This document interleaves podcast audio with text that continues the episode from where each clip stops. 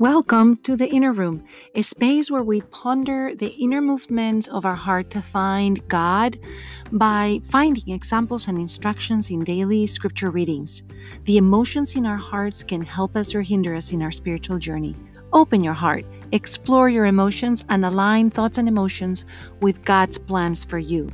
When we learn to feel and align our emotions, we advance in our prayer life by loving more deeply, remaining in peace more often, and finding courage for the journey of life.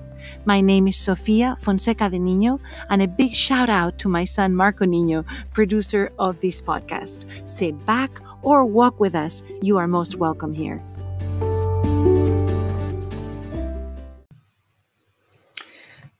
Friends, we have in First Maccabees the restoration of the temple practices. Judas and his brothers come back, they purify the sanctuary, they rededicate it, and everybody goes up to Mount, Mount Zion and r- just rejoices. The temple is beautified and adorned, and they come offering sacrifices and singing with harps and flutes and cymbals.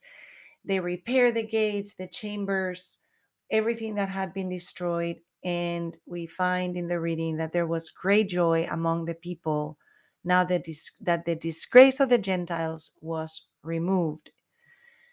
They had to leave the temple. They had to leave the city. They had to leave all their things behind and go out to the mountains and go out to the deserts to reconvene and find themselves. And has that happened to you before? That you have had to go to a desert or to a mountain to find yourself and your truth again? That before you could re enter and regain access to your own life, you had to take a breather, you had to take a moment, you had to say, I have to reset. This is what we find in the reading.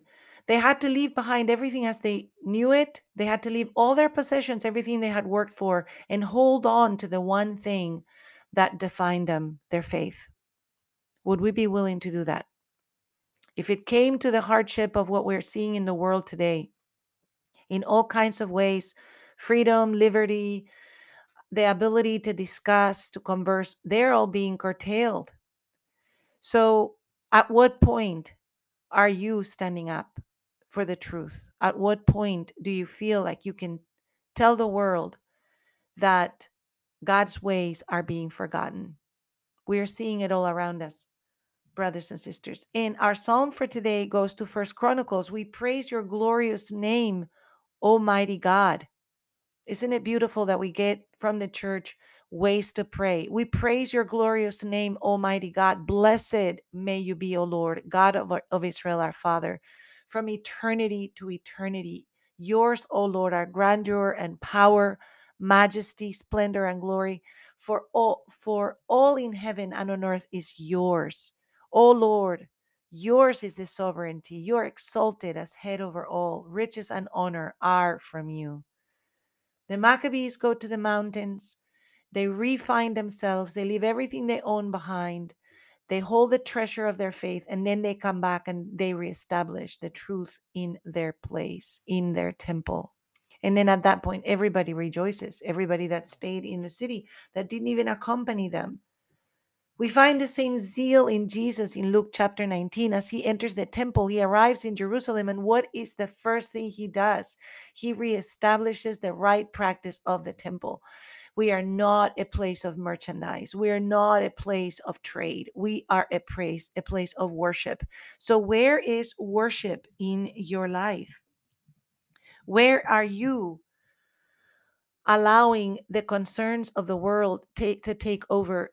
Friends, it is a time for deep worship. The Lord is inviting us to a place of deep worship. So let us go to the throne. Father, we hear your voice. Amidst the noise of the world, we hear your voice. Be attentive to our cry that you need angelic help, that we need your angels around us, supporting us, protecting us, guiding us, showing us the way. because there's a darkness that hovers over the earth and we need your presence. Oh, Father, help undo the chains that are in our lives, in those that we love. Shut down the doors, Father, that need to be shut down so that we can proclaim your greatness, so that we can come back to the holy temple and praise you and glorify you, Father. And we ask that as we walk on these last days of the liturgical year and in the United States towards Thanksgiving, Father, that you'd be with us. We give you thanks for your great glory in all the ways in which you have been with us. We are grateful, Father, that we have the opportunity to sing with you, to restore your mighty presence in our lives to praise your glorious name, Almighty God, and with Jesus to let go of all the things that are preventing us from showing your kingship in our lives. We ask this in the name of Jesus. Amen.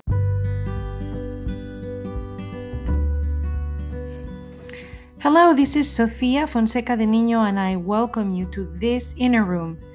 You can find us on Facebook, Twitter, and Instagram under the Inner Room Emotions in the Bible and we would love to hear your questions, your ideas, or your comments.